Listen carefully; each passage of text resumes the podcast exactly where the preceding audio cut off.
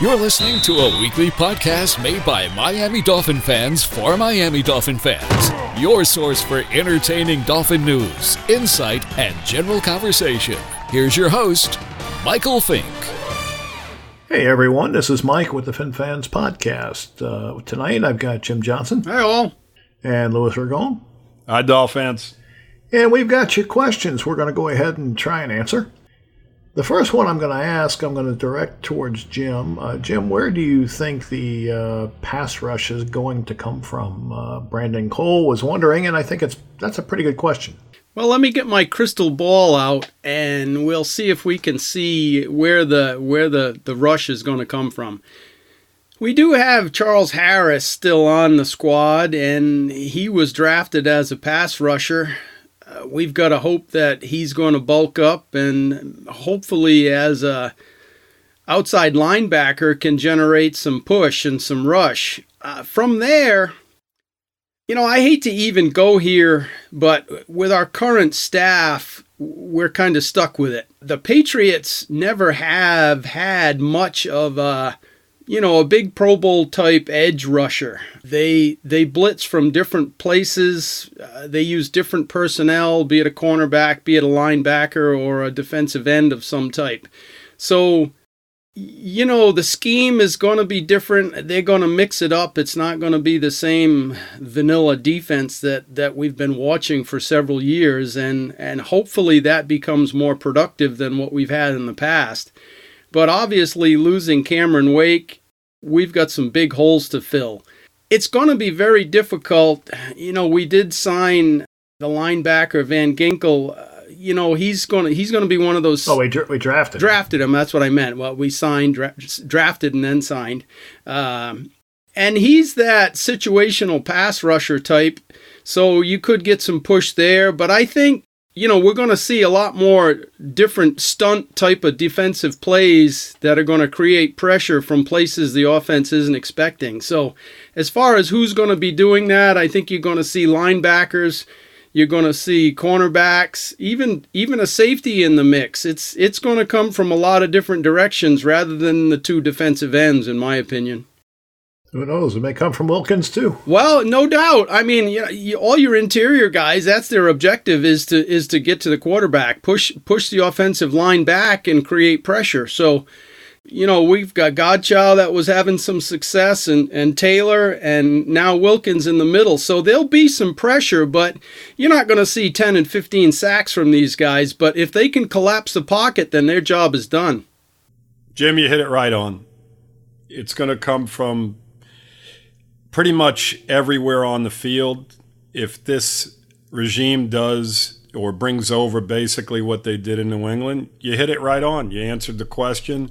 I think that's you know I'm in the same you know I'm in the same boat with you in regard to uh, thought process in regard to where it's going to come from. They're going to send it in all different ways, and they have to because they don't have a guy on this team as far as from what I can see, unless somebody develops into it. But right now, they don't have a guy that's a Cameron Wake or Jason Taylor type. So they are going to have to do some interesting things. And you know what? It'd be refreshing to see that because the defense over the last couple of years has been basically, you know, eh, eh, you look at them week to week and they look like they're playing the same defense regardless of what offense they're facing. So yeah, I'm in total agreement with you as far as uh, where that pass rush is going to come from. Yeah, I mentioned our vanilla defense, and it's been predictable at best. You know, we we have had some edge rushers, and you know Cameron Wake has been double teamed. You know, as an offensive coordinator, you have to say, well, where's Cameron Wake? And he's almost always in that same position. If you game plan for that, you can, you know, pretty much eliminate that one guy from most plays making an impact. Obviously, uh, Cameron Wake always made his plays, but if you mix it up and move it around, you know, it's a lot easier per se to surprise that offensive lineman or the running back or the tight end or whoever is supposed to be picking up something. Uh, if it's coming from a new place and you're looking left and it comes right, then you know next thing you know the quarterback's on the ground. So we've got to hope that that uh, new uh, plan is successful.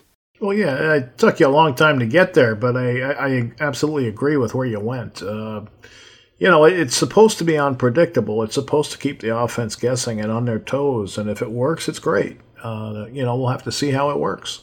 But uh, no, I definitely agree with the both of you guys. Uh, it, it's going to be something that we're that you know that could be different every single week, and it could come from a different place every single down. We're just going to have to see how successful they are.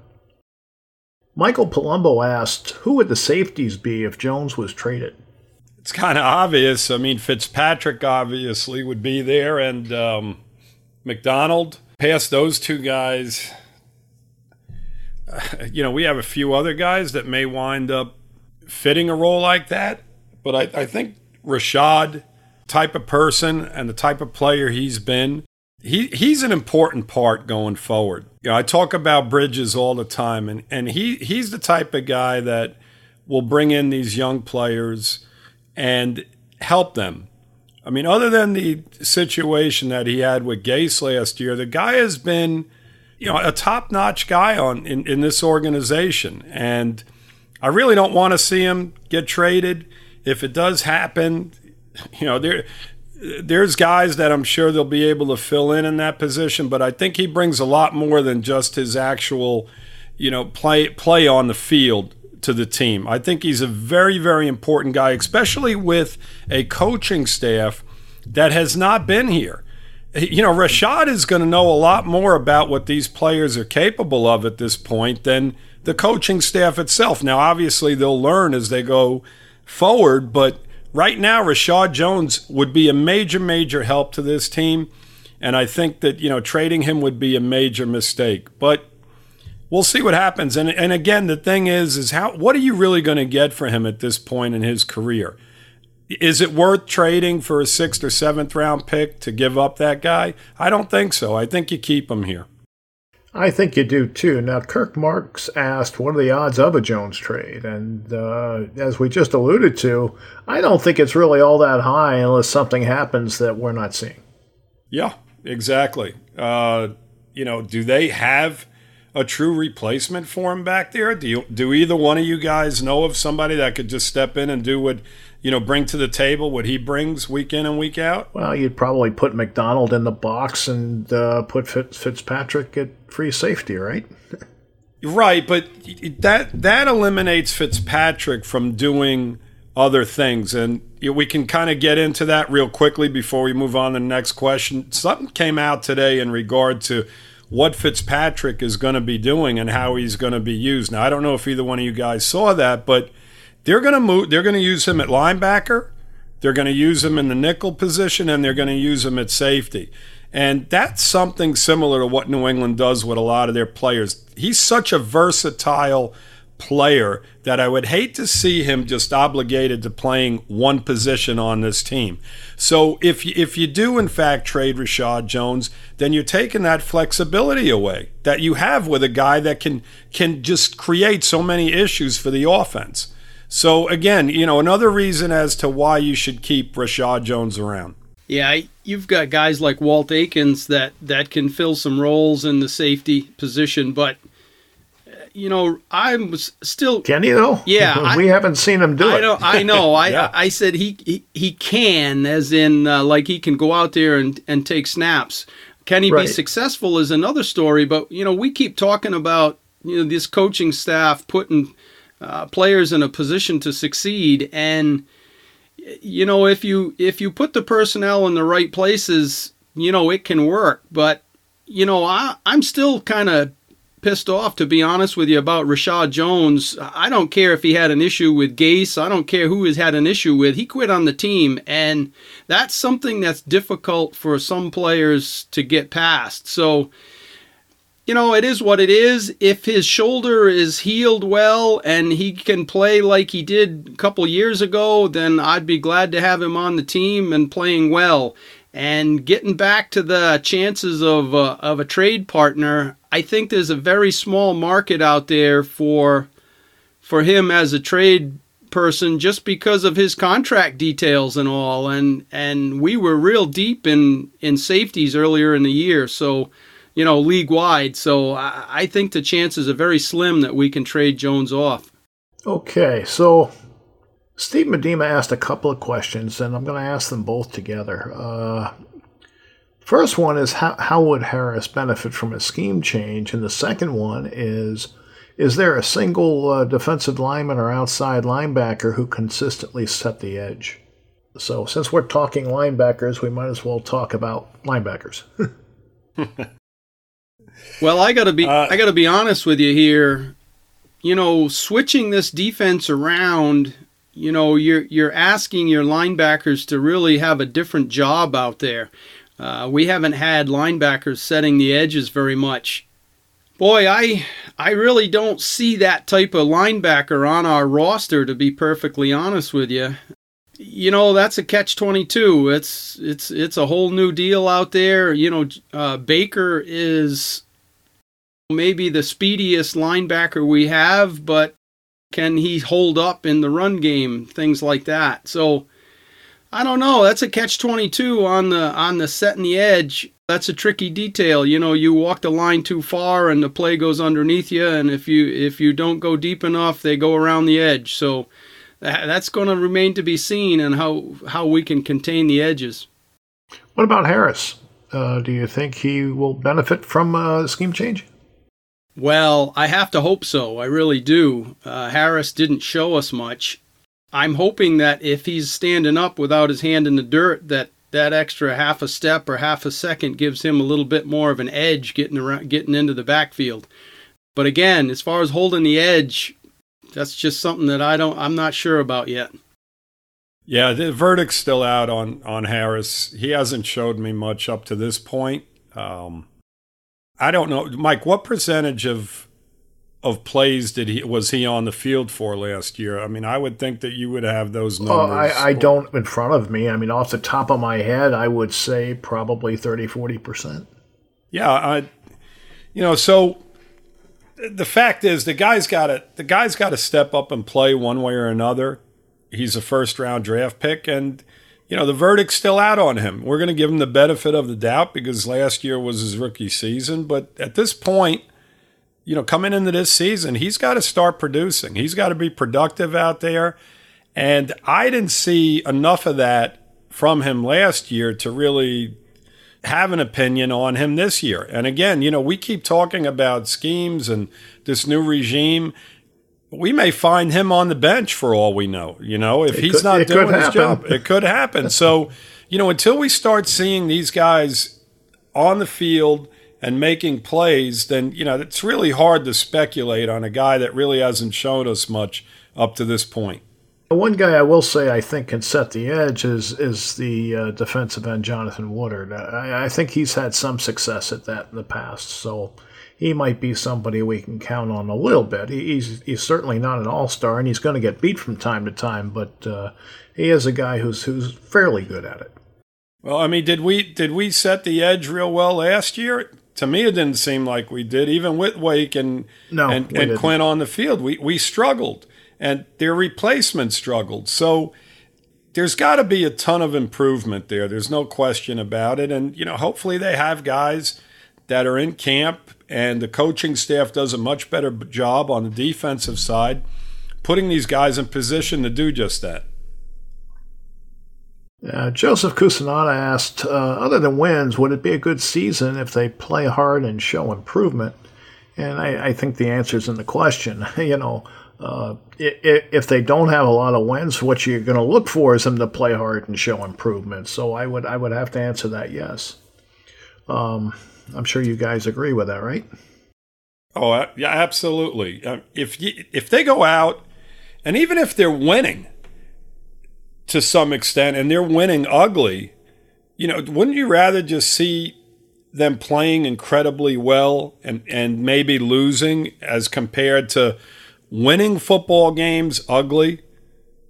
I don't because know. that's what Can we I think about that one. Well, I mean, it, it. I know it's really tough, but if you think about it, and the and the way that we've won games over the last few years, you come out of those that, those games saying, "What in the They're hell? not very good." Yeah. What in the hell did I just see? I watched us play horrible football for three quarters, and then Wilson or somebody else would break a big play off, and we'd pull a game out the point is is that you absolutely have to see improvement. You have to see guys developing and the players that are going to be there when the team makes that turn. You don't want a team that's 6 and 6 and 10, 7 and 9, 8 and 8. You want to see a team that's in the playoffs every year. And to get to that point, you have to see improvement week in and week out all over the place.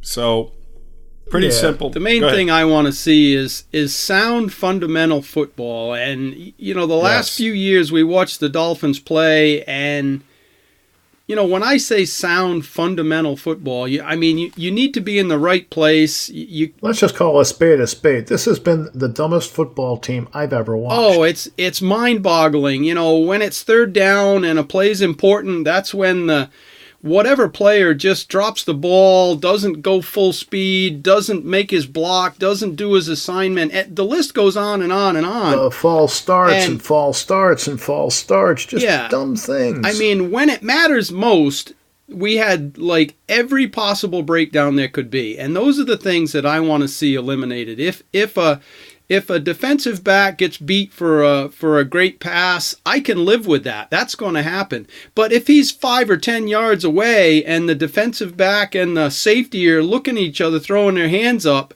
that's a problem. And this is what we've been seeing over the last few years. So those are the things we've got to get get past.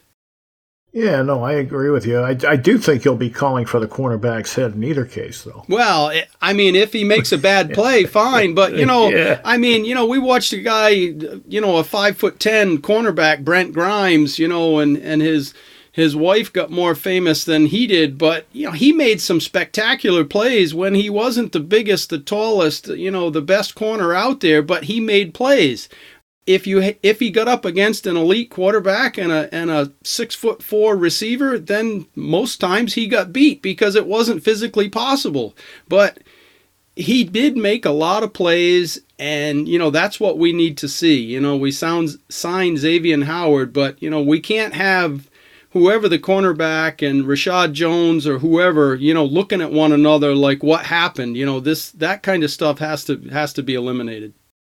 Absolutely. Hey guys, I wanted to break in here real quick just to ask a favor of you. On the app that you're listening on, uh, if you enjoyed the show, please subscribe to the podcast. Hit like, leave a, a comment on your thoughts of the show. And uh, if you didn't know, we do, we do run a Facebook group. Uh, it's Miami Dolphins number one. That's hashtag one. We talk uh, Dolphins football 24 7, 365. We'd love to have you join us and share your thoughts. And uh, once again, we want to thank you for listening. Uh, let's make it a habit. We'll see you next week. All right, guys. Um, Chris Redifer asks, which assistant will have the biggest impact? Huh, that's a tough one. Um, I mean, they all to some extent have to have an impact. The biggest impact, the quarterbacks. Caldwell is going to be very important in regard to, uh, you know, Rosen showing us something going forward. The offensive line coach has really got his work cut out for him. Uh, that that's tough, Mike. That really is. Um, Jim, you may want to go ahead with this one because um, I don't have much more to say other than what I just said on that one. Well, I got to be honest with you. Like you did mention, Lou, uh, the quarterbacks coach, the off- offensive line coach, these guys have a lot of things they've got to get aligned. We've had such poor play from the offensive line, and we've got two new quarterbacks, you know, a whole new offensive game plan. Uh, O'Shea is going to have his, his work cut out for him. I do think uh, Brian Flores is kind of going to oversee the defensive side of the ball a bit more than the offensive side, just basically because that's what he's been accustomed to. So I think O'Shea and those other assistants on the offensive side of the ball are the ones that are going to have to step up the most. That offensive line coach is going to be a huge deal for me. And you did mention Caldwell. He's going to be a good addition as well, but I mean, what's a guy going to do with Ryan Fitzpatrick? I mean, he's a 14 or 15 year veteran. You know, a new coach isn't going to suddenly make him into a Super Bowl champion. So whether he can do something for Josh Rosen and, and get him back in the groove remains to be seen. But I think it's got to be on the offensive side of the ball. Well, I agree with you guys. I was looking at the offensive line coach, uh, Pat Flaherty. Uh, he's been an offensive line coach for 15 years. He's supposedly a very good one. Uh, he's the right guy to come in here and, and help that offensive line. And, and for Caldwell to have success with Rosen, he's got to do that. So he's he's my pick for that reason. Right, and th- those two are the two most experienced coaches that we have on our on our team right now. Yep. Right? Yep. Yes. Yep. So All right. Chris also asks, uh, with uh, Drake, Ballage, and Gaskins, are we leaning towards a committee approach? And I would think yes. What do you guys think? Yes, absolutely. That's that's the way it goes in the NFL nowadays. It is done by committee. Uh, the fact that they brought in a fullback in the draft leads you to believe that they're going to have all different types of packages in regard to their running backs. So you would absolutely have to go with uh, by committee. You know, with a guy like Drake, he brings so much to the table because he can catch the football. So you can use him on first, second, and third down. Ballage can run the ball hard inside the 20 yard line. The new kid will see what he's you know he, what he's made of. The fullback again, you know, in certain packages, he's going to be a key player. You know, inside the 20, inside the five, inside the 10, wherever. So yeah, they they'll definitely do it by committee. And personally, I think that Ballage and Drake are two really good running backs. So we're kind of at that position. I think we're pretty strong. I'm not. I don't have any problem with either one of those guys. They both were somewhat productive last year. Drake kind of took a step backwards, but we'll we'll see where he goes this year. He's a dynamic player. He brings a lot to the table. So yes, it, it'll be it'll definitely be done by committee, no question. I got to agree with you, Lou. And the main reason there's two reasons for it. Number one, there's no one guy that stands out more than the others to to want to feed the rock to 25 times a game. And the second thing is is uh, if they use a, a similar uh, offensive arrangement as the Patriots did, which is a strong possibility, uh, they like to use you know similar play trees uh, with different personnel. So, you know, they're going to line up and what looks the same, but they're going to change it slightly to throw you off guard. So it, it's going to be Moe, Larry, and Curly out there. You know, one of the three Stooges is going to get the ball. well, you know, the, the other advantage to, to having a committee approach is the touches are down for each guy. And uh, when it times to, when it comes time to sign their contracts, they're not as valuable. It, it helps you financially. You know, I Chris, Holt. I'm sorry, yeah, Mike. I'd love to see you know Drake have an explosive year and and really break some records, but you know, I, I just don't think that's going to happen. I think it's going to be you know limited touches for all three of them. Chris asks, what does Gesicki need to do numbers wise to be considered productive? And I would say more than he did last year. God, anything Numbers- more than what he did last year. How about yeah, I mean, how about no- you know, how many touchdowns, how many catches? What do you guys think? boy? Well, go ahead, Jim. I'd say you know he needs to have he needs to have six to eight touchdowns. The the biggest thing I want to see from him is to not fall down, not trip, keep his feet and make some plays. If you lose your feet, you're already out of the play. And Yeah, done. and you know he he if he was blocking, if he was getting hit or bumped at the line going out on a route, he would he would be stumbling so uh, effectively out of the play. So he needs to get stronger and be able to maintain his balance. And I think if he can do that, he'll be very productive because if he's upright and can reach for a pass, he's a great target. So he just needs to figure out how to maintain his balance and I just think he needs to settle down and play. yeah, well, that's the thing. I don't know if it's if he's overexcited or if he's nervous or what he is out there, but you know, you watch it, you watch somebody bump him just a little bit on the line and he's like almost on the ground. It's like, well, he hardly touched you. What's the deal? We we keep reverting back to New England and, and how they use their personnel, and it's quite obvious that tight end is a major, major part of what they do successfully on offense. Now, if we're gonna and we keep assuming that we are gonna do a lot of the things that New England does, we don't know that for a fact, but again, we would assume. With that being said, if that is in fact the case, then Gesicki has to create mismatches when he's on the field because that's what New England does best.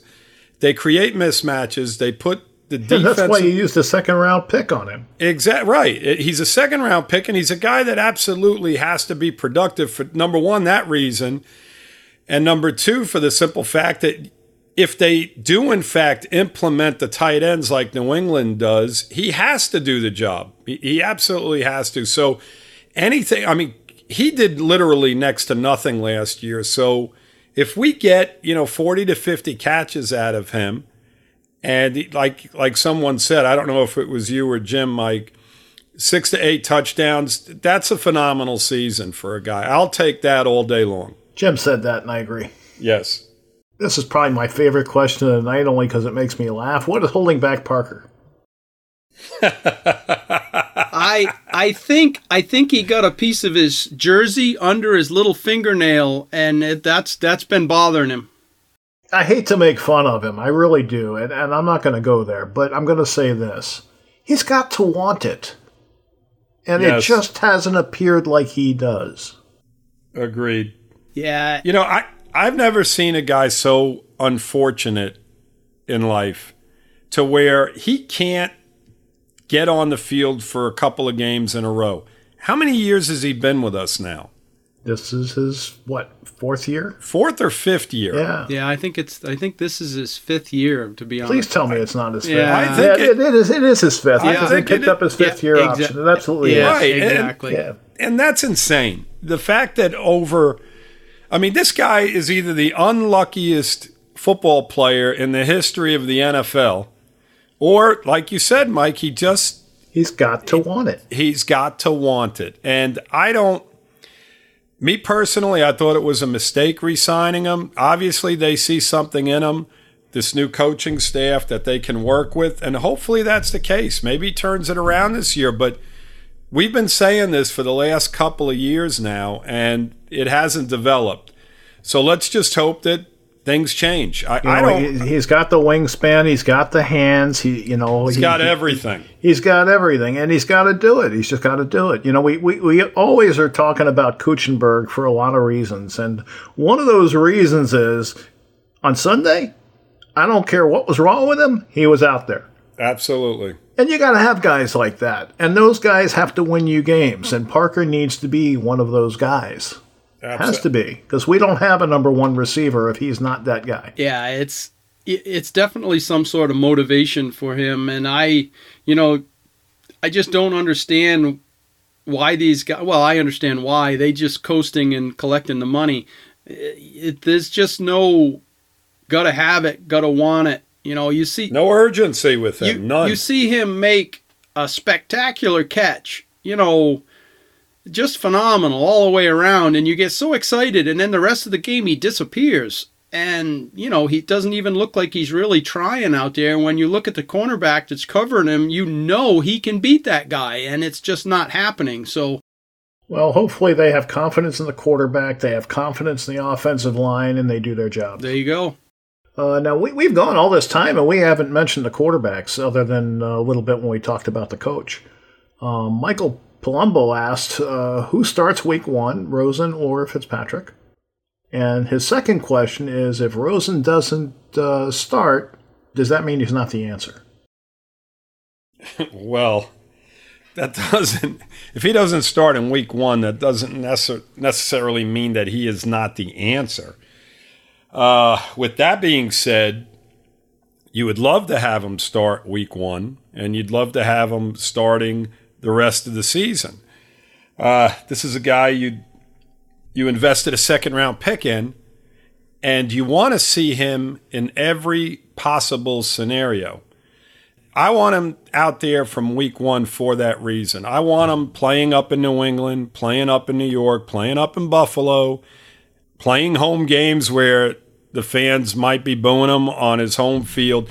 He's got to experience all of that and we have to see what we have. I mean, I you know I don't want to sound like a, you know broken record, but we've talked about this on previous shows, and in my opinion, he's got to be out there. We have to see what we have going into next year's draft because if he is not in fact the answer, then we have to go forward with somebody else. And the only way we're going to do that is by him being out there as much as possible. Now, if he doesn't start week one, then there, there's some sort of problem. Hopefully, he's not having a horrible preseason to where Fitzpatrick winds up starting over him, because in my opinion, that's the only way he is going to be starting in week one. I honestly don't feel that this coaching staff wants to have Fitzpatrick out there for any extended playing time at any point in this season. You know what you have in the guy. Fitzpatrick's been a journeyman quarterback. He's he's a good quarterback, but he's not going to be a guy that's going to bring you to the next level. So whether whether he fails, I, call him an amped up Matt Moore. Right. Whether whether Rosen fails or not, he's got to be out there so he can be evaluated and in every possible situation. So th- th- those are my thoughts on it. Jim, realistically, if you if you forget, you know, picking up Rosen and you know for a second rounder, and you forget signing Fitzpatrick, uh, and you look at him with a clean slate, you know, Fitzpatrick is a 14 year vet. He's got a big advantage over Rosen just because of the confidence and the relax, relaxed, you know, mentality that he's going to have. He knows the drill. He knows what's going on. He knows how to run an offense. He knows what to do in the huddle, blah, blah, blah. But you want to play whoever appears to want it. You know, Rosen should be highly motivated. Uh, he was a top talent coming out. Uh, you know, arguably, you know, the top one, two, or three of the of the four guys drafted last year. Uh, so you want to see him grab a hold of it with both hands and kick its ass.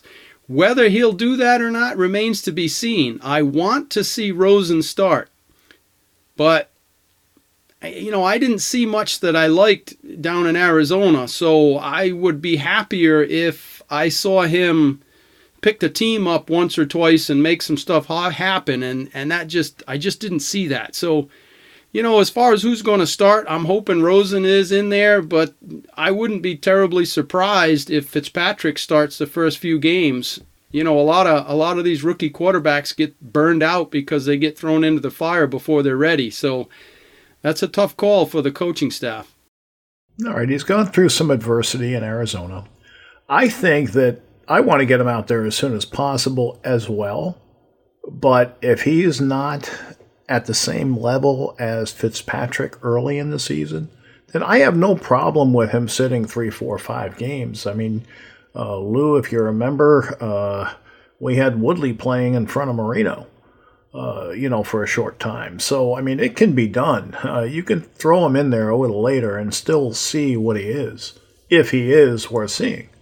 So, that doesn't concern me as much as it concerns you. What does concern me, though, is his him getting in there and showing that leadership and, and really grabbing hold of the team. Uh, we haven't had a quarterback do that for a while. And that's something that I want to see. I don't care if he struggles a little bit but I want to see the leadership. I want to see him overcome adversity. I want to see him rally the troops and do some of the things we, we've been wishing to see from Tannehill. Wins or losses are not as important to me right now, but uh, grabbing a hold and steering the ship is. Mike, what concerns me is that you just compared Josh Rosen to Dan Marino. No, no, no. I'm comparing situations. I am not comparing the. I know. I, anyway. I'm joking, but you know, we're talking about Marino coming in, and yeah, absolutely. He didn't start that year. Woodley did. Uh, even during the preseason, we saw that Marino had to be in there. They just gave him a few more games, and once they put him in, the rest is history. Now, right, and, I, know, and I, Marino I, was a rookie, and this is a second-year quarterback, so that makes a difference too. And I absolutely, and I told, and I totally get what you're saying, but in today's NFL, if we start going back and forth with this quarterback, and this is my concern because it happened in Tampa last year. If you remember Fitzpatrick being there and, and Winston, and they went back and forth, and it creates other issues. How is the how is the rest of the team going to develop right. without a solid foundation continuity behind center? You want the same guy out there from day one. That's what I'm hoping for. Now, Mike, absolutely, it can absolutely okay. go gotta, the other Lou, route. I got to cut you off right here. You just we've had seven years of continuity with Ryan Tannehill. I'd ju- I would much rather see the two quarterbacks duking it out for the job than I would just handing the ball to some one guy and hoping for the best. So I'm I'm Well- all good with some competition at the position. Well, listen, if Rosen loses the quarterback position to Fitzpatrick, Yeah, we got ha- problems. we have a problem, Jim. Yeah. That's all I'm saying. You know, you can't you can't go But out maybe there. not from Jump Street, Lou, because No, no, no, no. Fitzpatrick has had the offense longer. You know, he's in the playbook more. Of course, up to this point, you right? know? We've talked about that already. But the point of the matter is, is that what does this team do in that situation? Do they do they say, okay, you know what, Fitzpatrick has looked better during the preseason. He's looked better for all the reasons you guys already spoke of. Is it worth putting him out there over Rosen for any length of time?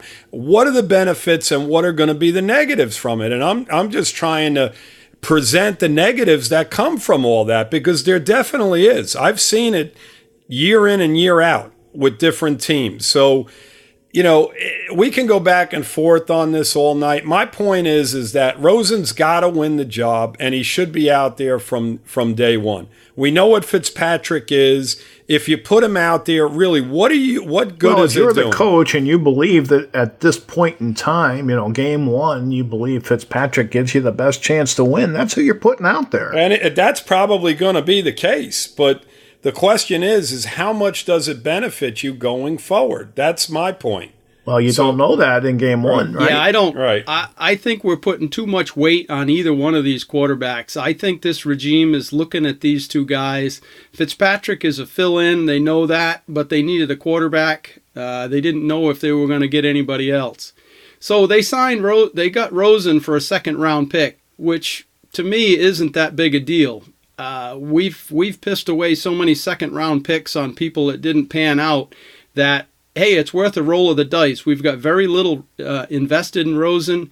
If Fitzpatrick plays eight games and Rosen plays eight games, and and you don't think that Rosen is is the guy, he doesn't have the it factor that we want.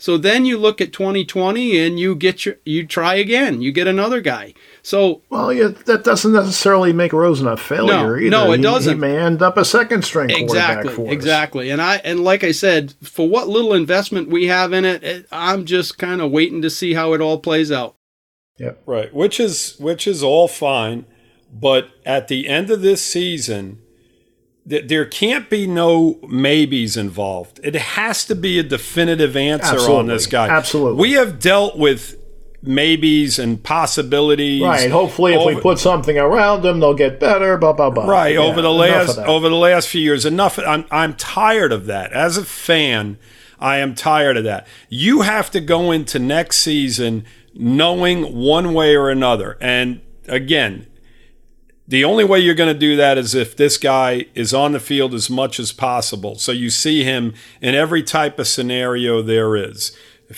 so there you have it Now you remember, you know, in the mid to late '80s, uh, '86, '87, '88, in that area, you know, the Dolphins were not that great a team uh, at that point in time, and Marino went out there and he struggled, and the team struggled. But you knew watching Marino that he was still Marino. Yes You understand what I'm saying? absolutely They weren't a great team, but you could tell the quarterback was not the problem. Uh, you know, and that doesn't mean he didn't have bad games because he did. But the point is, you watched him and you knew that he was not the problem. And I want to be able to look at a quarterback and say he is not the problem. Exactly my point. And by him standing on the sidelines, how are you going to do that? You can't. Well, you're not. You're not, obviously. But you know, if he sits on the sidelines for three games, that's that's not a deal breaker, Lou. right. But if it becomes a situation where it's eight games, Then it's then, it's more of a problem. Then yes. it's more of a problem because this guy should really be out there from from day one in regard to a competition. If he can't beat out Fitz, Fitzpatrick, then there's an issue. That's that's my opinion. I mean, you Well, guys. there may there may be an issue, and the issue may be he just needs a little bit more time. That may be the issue. Uh, because he did struggle in Arizona. You know, he's not coming off a successful season. So they may need to work with him a little longer than, than the preseason, you know? And I'm not saying that's going to be the case, but I'm saying it could possibly be the case. And if it is, I don't have a problem with that, you know? Uh, as long as they throw him out there when he's ready and, and don't throw him to the wolves and, and try and make something out of nothing. Exactly. And we will know. I mean, the minute we see him on the field Yep. in games, as you're watching him over the course of a game, we will know one way or another, regardless of the situation, that you know that he's you know what He's this either guy's it or he's not. this guy's got this guy has something to work with. We don't have great players around him, but he is showing us something, and that's what I want to see. So Yeah. we'll you know we'll see how it all unfolds, and you know That's it. the chips fall where they may. Right? That's it. It should be fun. I mean, I'm looking forward to seeing what he is and what he isn't. And uh, I'm looking forward to see how the team responds to a different quarterback. Absolutely. You know, Absolutely. I mean, that's it's that's gonna, where I'm going to get my excitement from this season because there's not going to be a lot of it, I don't think. right. A new coaching staff, new quarterbacks, uh, some good personnel coming back on offense to work with. You know, we we talk about the offensive line, but the receiving core isn't horrible. As long as Wilson and Grant come back healthy, they've got a nice core there. Their running backs are fine. They've got 15 tight ends. You know, you throw them all up against the wall, a couple of them have got to stick. So they have something to work with. They didn't stick last year. They didn't stick. they didn't stick. No, They they, all slid off the wall. Lou. no, they didn't. But mostly everybody, mostly everybody that Tannehill worked with slipped off the wall. oh Lord! All right. Well, you know, you'd like to see Parker step forward, and if he does that, then it's going to make uh, the job a little bit easier for Grant and Wilson and everybody else. And I, I think that's the key. I really do. I think the offense will go as Parker goes, and, and people may wonder why I say that, but I honestly believe it. I think that uh, if he can get into any kind of a groove, then everybody else around him will have it just a little bit easier. Maybe Gesicki will have it a little bit easier. Maybe Drake will have a little more space to run, you know, uh, on third and six, you know. I just think it helps everybody, and, and we're lacking that, you know. So, You just made a good point in regard to third and six, Mike. How many times over the course of last year were we in better positions than a third and six and did not Yep. get the job done over and over consistently? We'd get a few yards on first down, get a few yards on second down, and on third and four, third and five, third and three, we were failing at every turn. And Yep. that that's what we have to see go in a different direction. While the other team completes the, the third and 21 against us. Exactly Uh-huh. right. It, it's just so frustrating, and that has to change. And But it, that starts. Go ahead, but hey, Jim. Kiko made the tackle.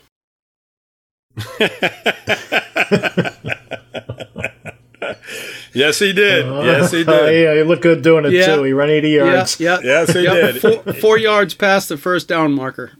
He missed the first two times, and then he still runs him down and catches Oh, him boy. 25 yards downfield. We're so- being I shouldn't be We're that being mean. critical, but it's it's it's painful to watch for me sometimes.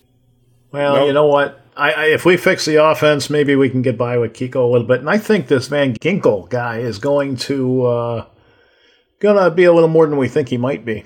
Well, we'll see. I mean, you know, with this new coaching staff, there there is the possibility that they use Alonso in a way that that that that may be effective. You know, maybe we'll see a difference. Yep. You know, a whole different scenario in regard to Just Kiko. get him off the field on third down. That's all I ask.